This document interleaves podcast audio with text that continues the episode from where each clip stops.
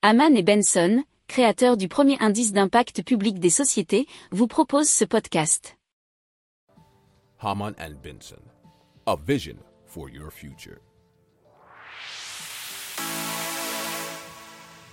Le journal des stratèges. Allez, on va vous parler de l'ennui au travail puisque selon un sondage commandé par Elevo, plateforme de management de la performance et des talents, et réalisé par Opinion Way, 89% des personnes interrogées euh, estiment que les gens s'ennuient au travail.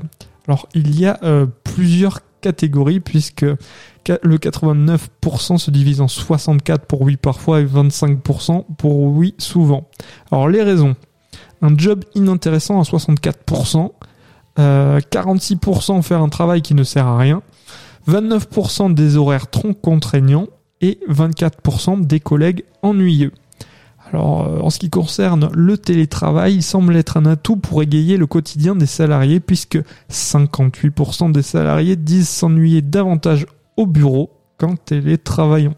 Pour approfondir ces sujets, abonnez-vous à la newsletter de Haman et Benson et écoutez nos autres podcasts que vous retrouverez dans les notes de l'émission ou sur notre site internet.